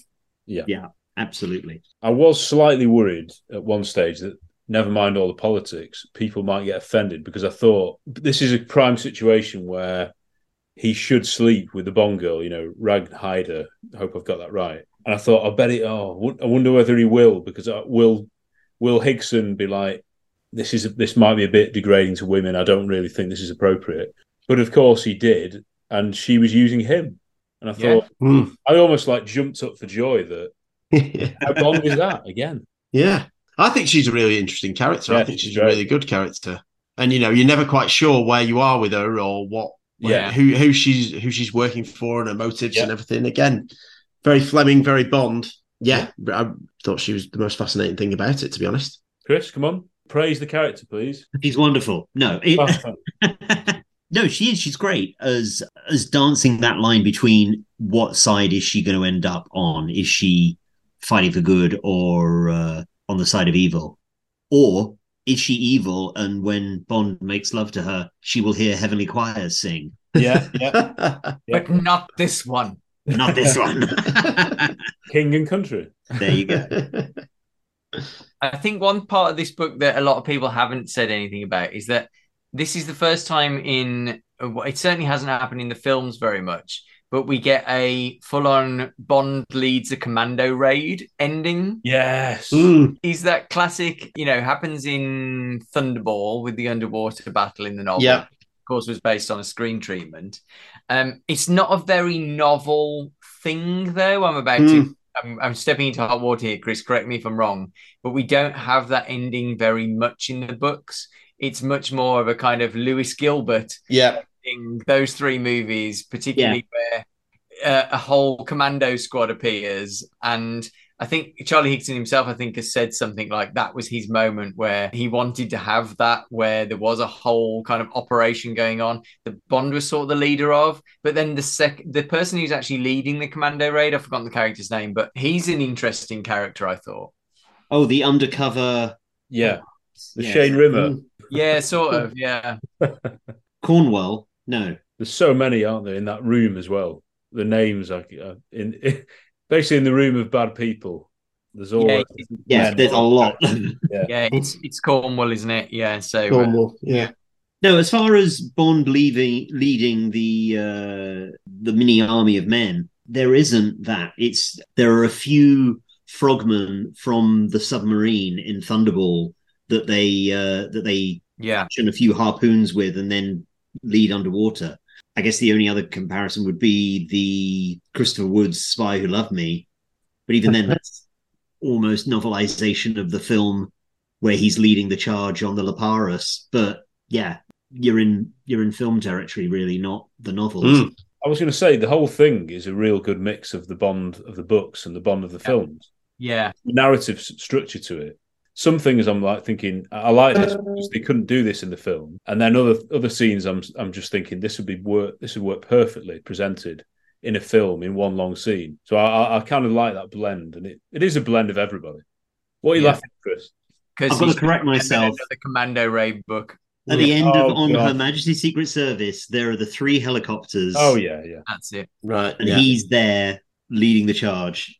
I'll edit it so that you say, "Oh yes," and I, I think the reason I forgot that one, I think, see, I'm just going to dig myself a hole here. I forgot that one, I think, because I don't think it is such a big thing in the books. You, you are, it's there, but it's just not as, and I suppose it doesn't have necessarily the visual impact that it Yeah. does on, because you're still in the book, you're still very much focused on Bond's point of view. Yes. in the film it's much wider canvas and you know the the filmmakers always show off the fact that there are so many people um, involved in this it's the scale it's the spectacle of it whereas in the books we just follow bond's point of view and that's my explanation for how i got bond wrong Forgive me. And that's what you're going to say when uh, Wiz comments on Twitter Yeah. in i mean a I, week's time. No, I don't big go back- yeah. I don't want to go back to the politics stuff because I think it almost has overshadowed this book in Yeah, a yeah. Mm. whole section of social media, mostly Twitter. Uh, and I don't stay, I don't go on Facebook for a reason, but it's probably on there as well. I think it has almost overshadowed it. But for, I mean, 99% of people reading this book have just picked it up and gone, oh, yeah, that was fun. Yeah. Um, but, you know, I think uh, Ragan Heither herself says, and do you know, a boring communist is just as tedious as a boring fascist. Khrushchev's famous secret speech, four hours. He could have summed it up in four words. Stalin was a B word. Castro, four hours was nothing to him. Hitler's speech in the Reichstag 1939, two and a half hours. And no jokes, said Bond. like, oh God, really? You know, ultimately, you know, does it really matter all that much? You know, it, it does matter because these people at these extremes are utter lunatics and, you know, actually could cause a lot of harm to other people. And that's why they need to be, uh, that's why they need to Yeah. be taken out Bond style. Um, but ultimately, it's a thrilling adventure story. And I, I you know, Hmm. You you can't help but bring your own kind of personal persuasions to it. But yeah, I, I just think it. Well, I just thought it was. I, I read this book in two sittings of two hours each because I was at work during the day. Otherwise, I just sat there and read the whole thing.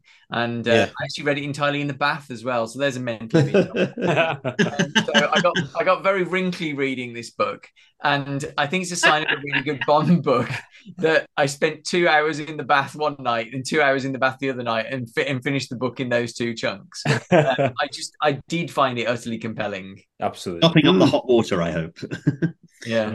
I'm just imagining you like Sean in Diamonds Are Forever now in the, and then you go and see Shady Tree in the evening. So Yeah, my, my chest isn't quite as hairy as Sean's, although uh, I might I might install a martini rack. Oh, in, yeah. in my bath. there's so much in it which is very Bond. I mean, you know, you get a evil villain's lair, and it's called the Devil's Seat.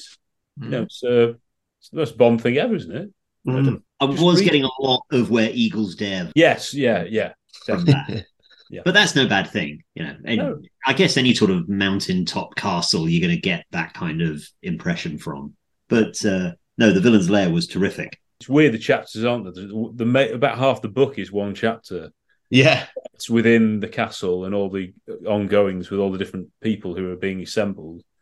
But that was really well done, I thought, and quite scary. And Bond analysing each one of them. The whole point of these things is, could this really happen as well? As soon as you think yes, it possibly could, then it gets a little bit scary, and you want Bond to succeed, and that's the whole point of the Mm, character. yes. Are you looking up something else now, Chris? Yes, What we do. Well, I'm just looking. I just, it just. I'm- guess I'm just heading towards that feeling of I really like the book, but what I didn't like about it was, and I hate to say it, I just think it's a bit coarsely written. Just to turn the conversation to, uh, to Well, a that was a left turn, Christopher. or just not. I'm going to sound like a snob as well. Not more elegantly written, and just some of the phrasing that What have you got against Toblerone, Chris? uh, it's not even that. It's to, there's to, references of Toblerone, Diet Coke, and Nutella, and it's that. At least two of my favourite foods in that list. yeah, you know. Yeah. Well, where's the other one? When he's in oh heavens, what was the city at the beginning? Hungary. Budapest. First. Uh, looking around at the view, there was a pleasing and unfamiliar uniformity to the city. None of the views blighted by the ostentatious dick waving skyscrapers. And it just suddenly reading a phrase like that just kind of jarred and took me out of a smooth sort of narrative. And early on at the beginning, Bond scooped the last spoonful of yogurt into his mouth and moved on to his eggs.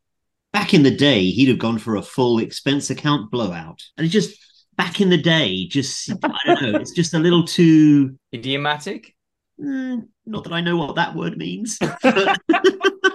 like everyday phrases like it's raining cats and dogs. Mm. Right. It's kind of a bit kind of like I don't know, colloquial maybe a bit might be a better term. Maybe mm. I can admit when I don't know words like that, but it's yeah, it just feels like a different a different sort of. It's quite a uh, modern modern no, turn no. of phrase that as well, isn't it? Like Yes, I don't think my dad would say back in the day. Even if it had just been I in might, the past, he'd have gone for the Yeah. full expense account blowout. You just would have read it, and you wouldn't have. And I would not have hit a bump in the road like that with reading. I guess maybe thinking, clinging on to sort of Fleming style of writing. Hmm. it does that doesn't feel like a very Fleming term.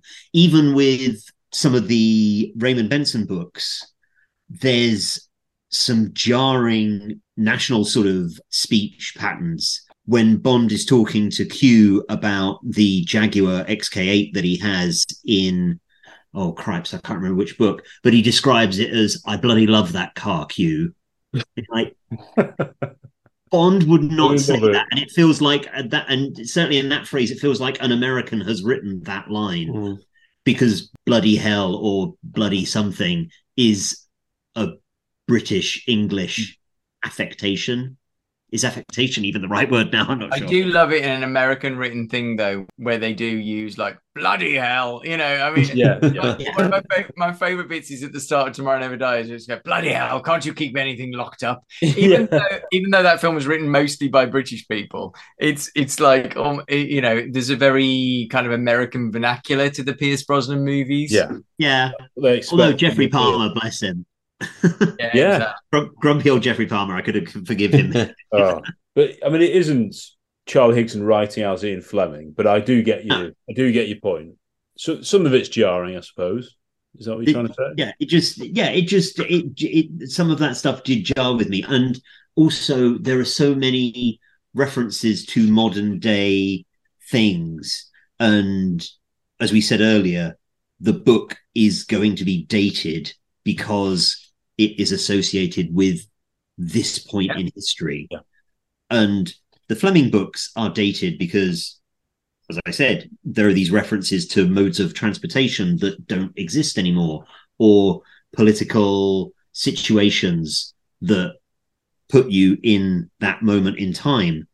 I can remember, I don't know why I hang on to it in my mind. Uh, there's an episode of The West Wing, one of my favorite TV shows, and Toby, the communications director, is talking to someone about speech writing, and he says, as soon as you put references, modern day references into something, you date it and it becomes outdated so very quickly. Hmm. So with political writing, you don't put in too many modern references. You try and keep things general so that they can last for generations.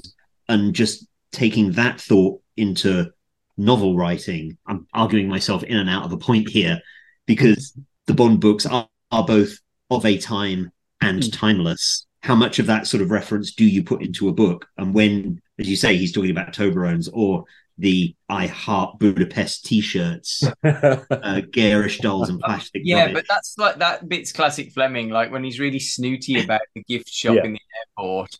Uh, it's like it's just like, oh god, Bond being a bit of a snob again. I don't know. I, I maybe I've lost my point, but it just.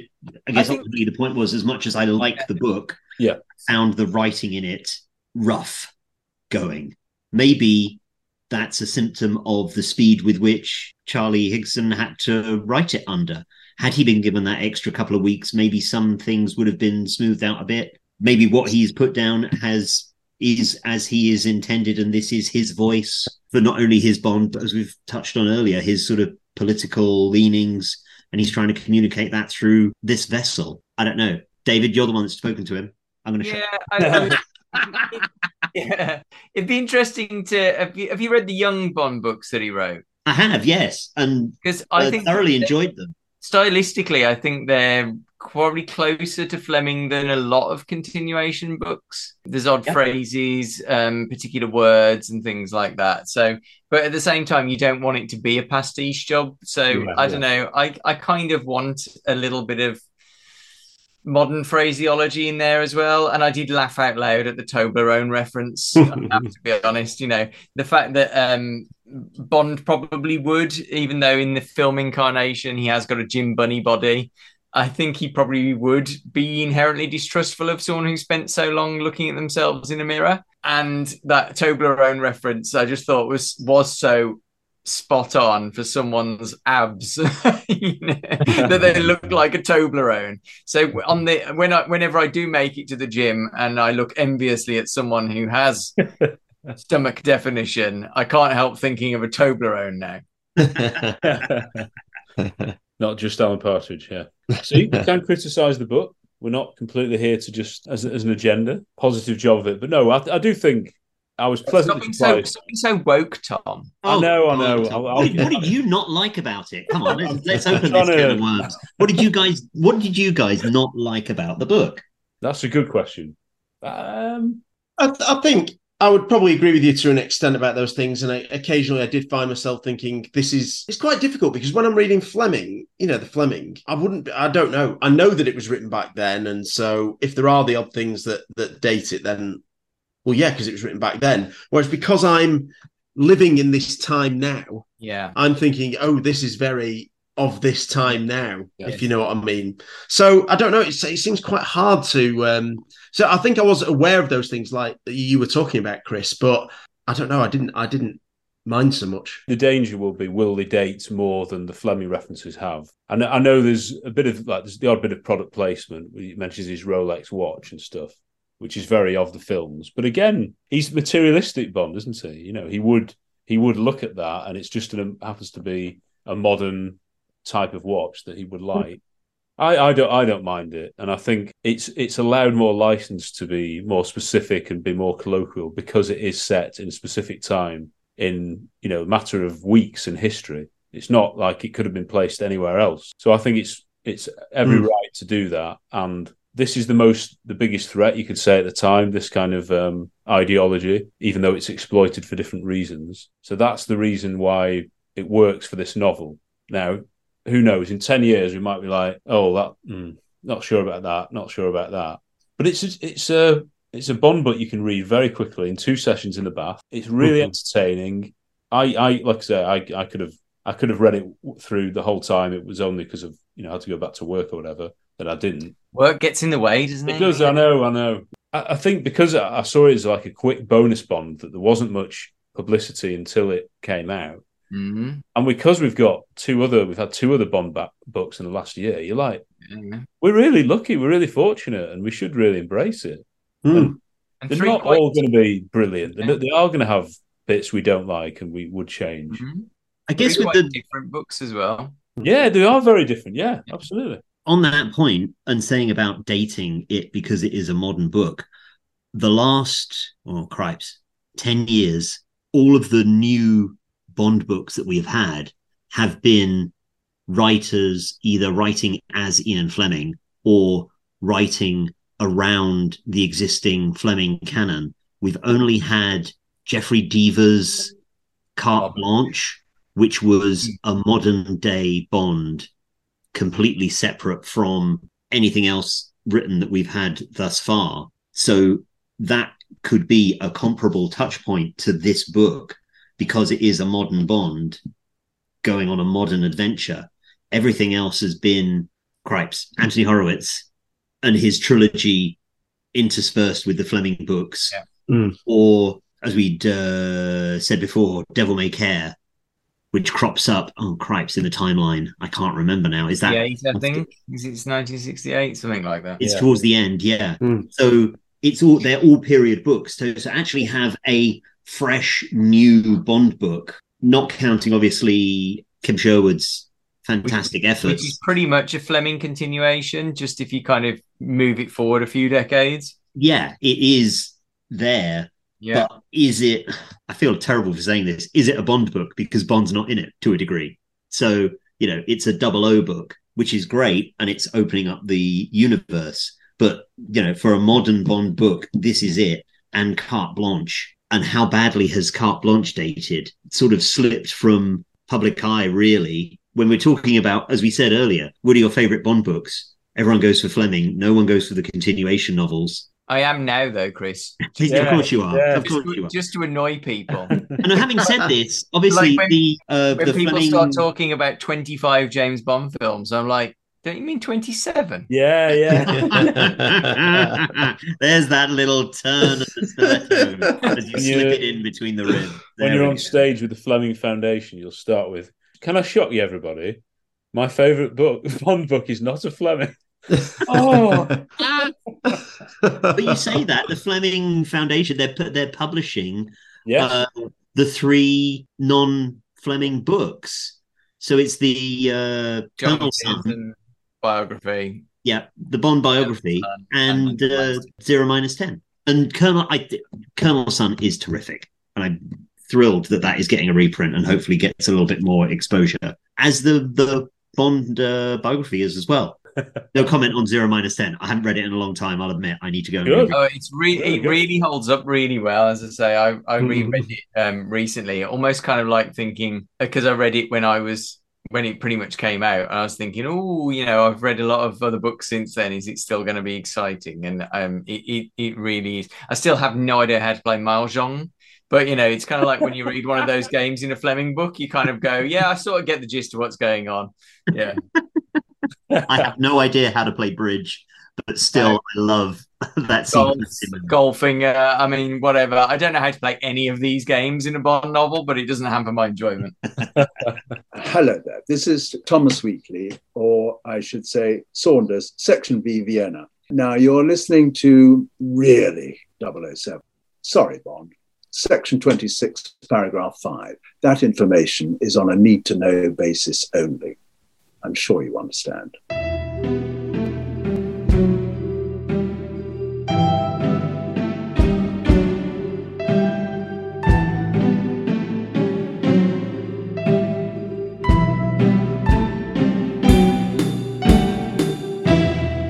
Any concluding thoughts on the book, and how do you think it will be received further along the line? Maybe go on, Matthew. You seem to. I well, I, I just want to, uh, you know, Bond is kind of in a bit of a weird place because we've we've got, you know, we've got lots of different things and streaming television, you know, Disney and you know with Star Wars and Marvel and things like that, and you know, I, I don't know, all things that Bond is sort of seemingly compete competing with, but this is something that Bond hasn't has something else about it that other things don't. It has these novels that continue to be written, and it has a cultural place in sort of British history, you know, in society. And so to have to have a Bond novel sort of set around the coronation of the king that we have lived through and seen is a really exciting thing. And you know, to have not just another, you know, not a fresh author, an author who has previously written Bond books, to have him do it, it had to be done in quite a, a short space of time. And perhaps there are some ways that you can see that, but it's pretty short. You can read through it, and you know, some short novels might be pretty hard to read and you can't flick through them so quickly but this this you can and you know it rattles along at a pretty good pace is easy to follow and enjoyable to read and i think it's just great you know you know how skyfall came after the olympics and bond being part of the olympics and everything like that because he's so you know so intertwined with British culture and history. Well, I think this is another example of that. And, you know, it's like celebrating everything that is British, including the crown, but including Bond. Brilliant, Matt. Chris, despite your Uh, wobble, you are still a fan. Oh, yes, still a fan. I was going to say it's a glorious failure, but I think that's too harsh. That that's going It's on the back hard. of the paperback edition. glorious failure. Happy and glorious failure. But this, I think, it is not a glorious failure. What's the reverse of that? Uh, it's it's a failure that's actually uh, in the uh, overall, it's a great success. It's just it this flawed spectre. success of- or a limited success. it's got this specter of being written quickly and i can't get that out of my mind. And just the fact that if it had been planned maybe a little bit more in advance or if it had been given a little bit more time maybe the writing would be a bit smoother. I love the villains. I love the concept and the overall narrative flow is great. It's just it's a little bit rough around the edges. And i guess i want i want more of it I Yeah. wish it was a longer novel so that there would be more to chew over and more to get your teeth into and for it to last longer than two sessions in the bath. I just yeah, I get I maybe my criticism is actually uh scratch the surface and underneath it's praise. It's not long enough. I want more. I want it to be give it a little bit more time to smooth it out. Maybe I'm wrong and Charlie Higson has done his job and he's completely satisfied with it. I just think it's got these little faults in it that I can't get out of my head, but I still like it and I will read it again, I know, in a few years' time and be like, yeah, that was really good. That was really good. It does feel like a sort of two act film if it were a film, but because it is a short novel, I can I can forgive and forget that sort of narrative structure and just dive into that huge middle section and with the, the sort of the ending tagged on almost. Everything else flows. Yes, I'd have loved early other scenes longer in Budapest, maybe one more location, maybe an ally who we met at some point, you know, along the way earlier on in the in the book. But to me, it, it does work in its own right, and it is it is its own style that's so successful. Go on, David. You can Yeah, be. I've thought quite a lot about this, um, and for most of the part, I'm kind of in two minds because does it really matter if the threat that Bond faces is still current when we read this book in 10, 20 years' time? I fear that the threat will probably be even more present in at least the next five or 10 years. And then hopefully we'll go through one of those periods where society becomes a little bit more tolerant and progressive and all the rest of it. Yeah, people stop losing their cool about kimchi. Um, but, you know, but I hope, I, you know, I hope that's the case. So I almost hope, in a sense, that this book kind of becomes, you know, when you read one of the older books and the threats are like, well, we're not really worried about that anymore. Yeah. Um, but then uh, annoying in Bond, the threats that we weren't worried about then come back. You know, like Russia. It's like, well, we weren't worried Yeah. about that 20 years ago. Oh, now we're worried about that again. So I think, in a sense, Bond books will always have a have that value because of because of the threat. But actually, I think even where even in periods where those books where we where we don't have that threat anymore, I still think that it comes down to whether the the story propels you along. I mean, Fleming famously said the number one job of a thriller writer is to keep you turning the page, something like that. I'm paraphrasing. For me, that book, this book works on that level. I think ultimately that's the reason why I think we'll still be reading this Bond book, you know, in 10, 20, 30, 40 years' time. That's exactly what I want to happen. I don't want it to be lost within this point in history. And oh yeah, remember remember that book that was released when King Charles III was coronated. Hopefully, it will be remembered for more than that, and it will get a second life. But it might be a while, I think, because there are other Bond books that are going to have a bit more attention, and the, the next Kim Sherwood will be out soon, won't it? Yeah, yeah. Just while we're on this, one other point. This is not towards Charlie Higson's a criticism, but more towards Ian Fleming publication. I have noticed I'm a bit disgruntled with the artwork on the front cover, having had this wonderful history of cover art. And it's just a bit, it's nice, it's neat, but it's a bit bland. And I've noticed already that the gold on some of the lettering is starting to scratch off. And Yeah, I've seen mine has other people. Oh, Is anyone else losing? Yeah, yeah, on oh, the Oh, God, here. yeah, you're losing it on the back as well. I'm And it using just- the King. yeah.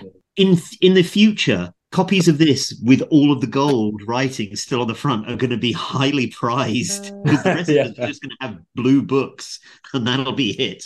Unread I just wish, I just wish they were a little more adventurous with cover artwork. I, I'm done. if I'm Sorry, allowed- I'm I don't know if I'm allowed to share this or not, but I'm going to say Oh, I know there's an alternate cover. I know there's an there are alternate cover lots of artwork. alternate covers for this book. Um, in fact, I also got the designer of the book to sign my edition. So, Steve Nixon, um. Steve, who's a really, really nice chap. So, I hopefully I'm not breaking his confidence here, um, or IFPs. But one of the concepts which I would love to see at some point is they did, uh, you know, like the Sex Pistols album. Oh, the oh right, yeah. Never mind the yeah, I'm not allowed to say because I'm an educator. But you know, you know, you know what that album's called. Yeah. Yes. So that was one of the concept designs. So I would love to see that design at some point. Yeah, he's got them squirreled away somewhere and probably under contract as well as lock and key, never to be revealed. That reminds me of the you know Silva's web attacks on Skyfall. Yeah, very yeah. much so. The uh, never mind the something or other. I think it is worth saying. I know we kind of mentioned it a little bit earlier, but this is not a hagiographic piece about King Charles, which is, you know, No, even no. for this event, it's like you don't have to be mad keen on the royal family, No. No. monarchy, and whatever to really enjoy this book. And great if you are, but it's not. It's not a prerequisite at all coming into this. And I think that's. I mean, th- actually, the book was originally going to raise money for the Prince's Trust. But when the plot was Yeah. ori- around the assassination of King Charles, it was like, "Mm, no, actually, we're not going to do this. So um, it was actually the National Literacy Trust who um, the sales of this, all the profits go to them, Hmm. uh, which I think is brilliant because they're a fantastic organization. But um, I think that's really difficult to do. And I think Charlie Higson, you know, is interested in the royal family from a kind of academic point of view and a British person's point of view. But I think that's quite difficult to kind of appease every potential reader. Um, so I think that's something that I think we Mm. should uh, we should definitely credit. Definitely. We're here to celebrate the book. We said that when we started. We all enjoyed it to well different extents, but certainly, well, we, we all got a lot out of it. We all enjoyed it when we read it, and I think we're Chris didn't like seven words. not bad going, is it? Out of Out of forty thousand, that's Yeah. not bad. Yeah. Seven words and the cover. Right. Well, I, I don't mind the cover. I think it's quite effective, personally. I like the little crown. But yeah, I think Charlie Higson's done a great job. and we're looking forward to his next books. I think hopefully there will be more of them in the future. This is a, a cracking read. I would recommend it to everybody. Forget what you've read on the internet on these stupid YouTube sites where they open by saying, "I haven't read the book." Don't bother with any of that. Just read it for yourself. I think whatever your politics are, you'll enjoy it. I do. If you just give it a chance. This is very James Bond, whatever people say. This is extremely hmm. Fleming. It's extremely James Bond. I'd love to see a film of it. If I'm honest, that would be great, wouldn't it? Hmm. Sorry to interject, Tom, but uh, exactly what you've just said there. You know, if people actually do want to read the book and then want to despise it, yeah, of course, I've not really got a problem with that. Yeah, you know, you know, there are loads of books which I've read and then flung across the room, quite literally, from the bar. Just like that was a load of what nonsense, yeah. and you know, it's like. No, why did I waste my life reading that? I mean, you know, even if you, you know, you, you think about it from that point of view, this is only four hours of your life yeah. So, you know, the worst thing you can do is devote four hours of your life to this book and then decide you don't like it. What I take issue with are people posting random excerpts to suit their own agendas mm. online and then criticizing an entire novel, which is just psychotic in my view. Well, it's it's done deliberately to attack based on agenda, and the book is sort of caught in the crossfire. If you happen to do look at uh, follow David's Licence To Queer Twitter because he basically beats them in every argument by just sharing a bit of the Ian Fleming and. I'm, I'm in danger of kind of being branded a spammer at the moment. Yeah, yeah. every time it's like whack a mole. Every time someone says, "Jay, you know, this novel is woke," I'm like, right. Ian Fleming says this. Ian Fleming says yeah. this. You can just keep posting the same thing over and over. So, yeah, I'm more than happy to carry on providing that service. And Charlie Higson himself says, well, if if I'm woke, I don't care. I'm happy to be woke. So we will actually uh, we're speaking to Charlie. So we we'll, we'll, be doing that relatively soon. So David has already done an interview with him. I recommend everybody to watch or listen to that. Make sure you uh, tell him all the words that Chris didn't like. Yeah, yeah. we'll, we'll, I should have told you that before. Chris, that. But... Yeah, can I can I join you for like the first two minutes? Yeah, you just can. apologize and then I'll go away. Charlie, what do you say to those people who do not like this language? The phrase, what was the phrase, Chris, that you really hated back in the day? Back in the day, yeah. Back yeah. in the day. Well, there, were, there, yeah. Oh, and uh, the uh, oh more. No, no. waving skyscrapers. Yeah, dick waving. Yeah, yeah, yeah. Yeah, I love that bit though, because I always think that when I look at a skyline and think who was inadequate and had to build a building that big. Absolutely. Manchester's getting like that now, I'll tell you. Croydon uh, certainly is. Yeah right. Well, guys, thank you so much. And especially our wonderful guests, Chris and David. You've been mm. outstanding with your incredible knowledge of the books. Two people have actually read them. And, and again, oh. I keep saying it, but go out and read the Fleming. Go out and read mm continuation novels as well. They're really enjoyable. I do genuinely think there's life is too short to read books you don't enjoy. There are so many books out there. I have a rule, and it's I read 50 pages, and if I'm not into any book, I will put it down and never return to it probably although having said that i've tried to read moby dick twice and always stopped at the same point um, and james bond doesn't like moby dick either um, so if that makes me a heathen then uh, james bond's um, in, in, my club so you know, I, I, some of the Fleming books are stronger than others. Absolutely, I'm having the experience at the moment of re- enjoying them vicariously through Anthony, who has only read the first four books, um, but he's now going through them, and it's kind of like you know he loved this one, wasn't keen on that one, and all that kind of stuff. You know, even if you've you, you know, and what you said earlier, math, I thought was kind of in a sense kind of heartbreaking in a way you know that you feel like you kind of you feel like you feel bad for not having read the Fleming books. you know, there's so many, as I said, there's so many things that we feel bad about and beat ourselves up about. That certainly shouldn't be one of them. And I'm never going to guilt trip anyone, even though I'm an educator and reading is very important. Yeah, I'm never gonna, I'm never gonna guilt trip people. And I, but I do genuinely believe it's that you know, if that Bond book isn't for you, and a lot of people, for instance, don't like Diamonds Are Forever because it doesn't really go anywhere, and that's absolutely true. But I like it for other reasons. But then pick up from Russia with Love, which is just amazing and has a, you know, and he's gripping from the first sentence. You know, I, I think that's the same thing with the Bond books. And I think when I first read them, I can't remember the exact sequence, but what I did is I read the opening, like, first paragraph of each of them. I was like, right, whichever one interested me most, That was the one I read. And then eventually I worked my way through and then ended up reading Casino Royale last because I thought it was going to be boring because it just had a pack of cards on the front cover. Um, and it wasn't boring at all. And it's one of my three favorites. So it just shows you you got you should not judge a book by its cover, certainly. But you know, read the. I, I always advise you know read the opening paragraphs, and if it's not, it doesn't grab you from there, then try one of the other ones instead. Couldn't have put it better. I agree. Fantastic. this is a celebration of the James Bond books. We Mm. are blessed, though, aren't we, with everything going on? We, Yeah. Even though we're fallow years in terms of the film productions, there's a heck of a lot to be sinking your teeth into. Go back and read them, read them for the first time, try them out, like David says. There's loads of great Bond uh, non-fiction books, some really interesting ones about the productions. We've spoken to some of the authors of, of those. There's the Bond artwork. There's an ever-growing list of these pieces of literature, and we want to celebrate them all. And there's something for everyone in the Bond.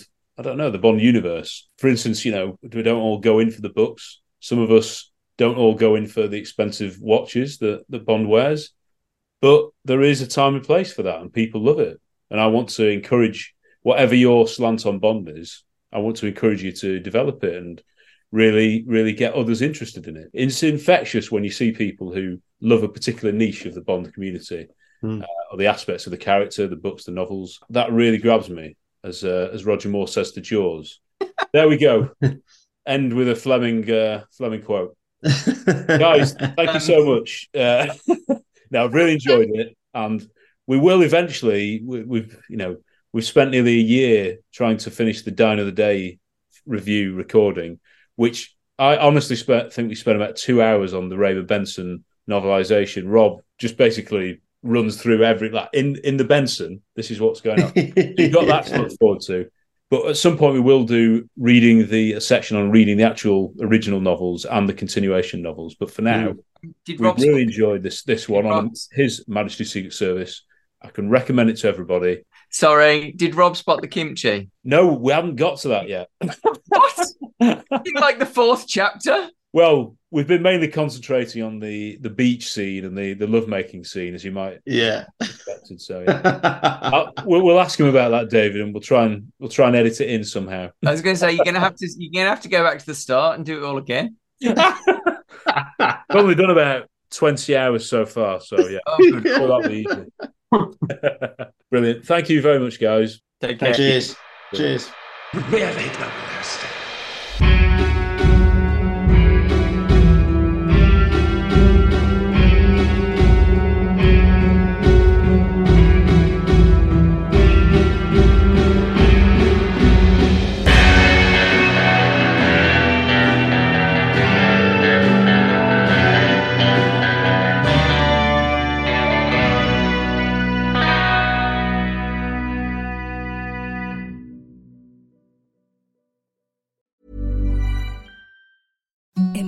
the softest sheets you've ever felt. Now imagine them getting even softer over time. That's what you'll feel with Bowl and Branch's organic cotton sheets. In a recent customer survey, 96% replied that Bowl and Branch sheets get softer with every wash. Start getting your best night's sleep in these sheets that get softer and softer for years to come. Try their sheets with a 30-night guarantee. Plus, get 15% off your first order at bowlandbranch.com. Code BUTTERY. Exclusions apply. See site for details.